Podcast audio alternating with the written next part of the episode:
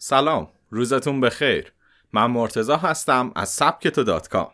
چرا باید برای سال 98 برنامه بریزید؟ نه سال 97 آغاز هر سال عادت داریم برای سال جدید برنامه بریزیم. اینطور نیست؟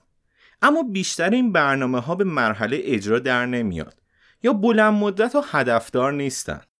جی کی رولینگ قبل از نوشتن اولین فصل هری پاتر داستان هفت در هاگوارتس رو نوشت. اما امروز هری پاتر یکی از پرخواننده ترین کتابای دنیاست. جورج لوکاس قبل از ساختن اولین فیلم جنگ ستارگان تو سال 1970 تصمیم گرفت حداقل 6 فیلم بسازه و به جای قسمت اول اولین فیلم رو در مورد قسمت چهارم ساخت و بعد از حدود چهل سال میلیون ها نفر هنوز هم از اکران فیلم جدیدی از جنگ ستارگان هیجان زده میشن. اگر لوکاس بلند مدت و دقیق برنامه نمیریخت این اتفاق نمیافتاد. یه قانون ساده در مورد افراد موفق وجود داره. فقط یک درخت نکارید بلکه باغ پرورش بدید. برای پرورش باغ باید به موقع و با فکر شروع کنید به کاشتن بذرها. با این کار به جای نتایج پراکنده و تصادفی هر دستاوردی میشه پیش قدم دستاورد بعدی. شروع با در نظر گرفتن پایان به شما جهت میده و موقعیتتون رو محکمتر می‌کنه. توی این میکرو مقاله کتاب با من همراه باشید تا شروع با در نظر گرفتن پایان رو یاد بگیریم.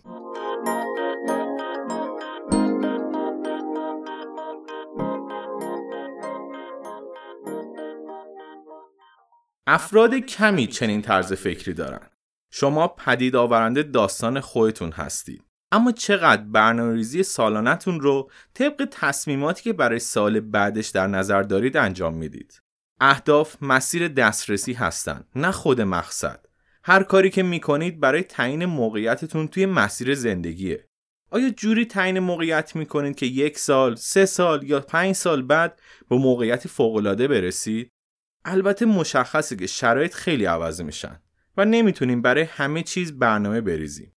نویسنده مشهور تو زمینه برنامه ریزی میگه به تصمیمات خود پایبند باشید اما در مسیر اجرا منعطف هم باشید.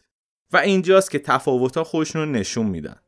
بیشتر مردم به تصمیمات خودشون پایبند نیستن. تو این شرایط بعد از خودمون بپرسیم آیا این اهداف برام جذاب هستن یا خودم رو متحد به انجام اونها می‌دونم؟ این دو حالت چه تفاوتی با هم دارن؟ اگه براتون جذاب باشه داستان بهانه دلایل و شرایط جور خواهد شد که از زیر انجام اونها در برید. اما اگر متعهد باشید بهانه ها حذف میشن و به هر قیمتی شده به اون اهداف می‌رسید. نتایج روانشناسی میگه افرادی که خود باوری بالایی دارن و به قدرت اختیار اعتقاد دارن از بقیه جلو می‌زنن وقتی می‌خواهید برای آینده برنامه بریزید این دو ویژگی نقش اساسی دارن یک خودباوری. یعنی اینکه باور داشته باشین توانایی لازم برای رسیدن به اهدافتون رو دارید. دو قدرت اختیار.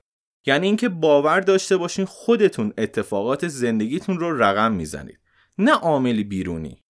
اما بیشتر مردم خود باوری پایینی دارن و قدرت اختیار رو قبول ندارن. تحقیقات زیادی نشون داده که چنین افرادی سراغ اهداف چالش برانگیز نمیرن. رهبری تیمی رو به عهده نمی‌گیرن. به احتمال بیشتری دچار افسردگی و استراب میشن. با مشکلات سلامتی بیشتری روبرو میشن. دچار کمبود انگیزن. نسبت به آینده بدبینن. از زندگی و شغل خودشون ناراضیان. و این لیست همینطور ادامه داره. مشخص که این گزینه ها برای افرادی که به خود باوری و قدرت اختیار اعتقاد دارن برعکسه. آیا دنیا به سرعت در حال تغییره؟ بله.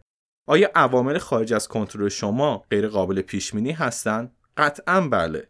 آیا شما کنترل کمی بر روی اتفاقات زندگیتون دارید؟ نه. مهم نیست تحت چه شرایطی زندگی می‌کنید. چه آزاد باشین چه محدود. اوج گرفتن یا سقوط توی دستان خودتونه. اما این روزها دروغ بزرگی بر همه ما تحمیل میشه.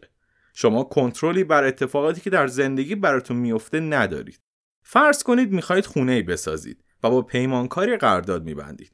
و اون پیمانکار به شما میگه لازم نیست برای طرح خونه برنامه بریزید. شما که دانش طراحی ندارید و نمی‌تونید نقشی تو طرح داشته باشید. پس نمی‌تونیم گفت نتیجه خونه چی خواهد شد. وقتی خانه می‌سازید طرحی هم برای اون تو ذهن دارید. طرح رو طبق اصول دنبال می‌کنید. در نتیجه خونه همون چیزی میشه که تصور می‌کردید به عبارتی انتظار ندارید دیوارای خونه کج باشه. یا جای حموم آشپزخونه قرار داشته باشه. وجود ذهنیت از قبل پیش زمینه وجود فیزیکی و شکلگیری اونهاست. اینکه با خودمون بگویید من مسئول اتفاقاتی که برام میفته نیستم کاری نداره. کاری که سخته اینه که قبول کنید هر تصمیمی که می‌گیرید بخشی از آیندهتون رو می‌سازه. حتی همین لحظه که دارید این میکرو مقاله رو گوش می‌کنید. چه کسی مسئولش بوده؟ شما نبودید که میکرو مقاله رو باز کردید و شروع کردین به گوش کردنش؟ کنترل رو اون نداشتید؟ همان لحظه که می‌فهمید مسئول تمام ابعاد زندگی خودتون هستید همون لحظه که کاملا رها میشید. اجازه بدید بقیه سر مسئله جزئی بحث کنن. اما شما نه. بذاریم بقیه سر ضربه های جزئی گریه کنن. اما شما نه. بذارید بقیه زندگیشون رو بسپارن دست دیگری. اما شما نه. تو پادکست بعدی همراه من باشید تا به قسمت دوم این مبحث بپردازیم و بیشتر در مورد برنامه ریزی هدفمند صحبت کنیم.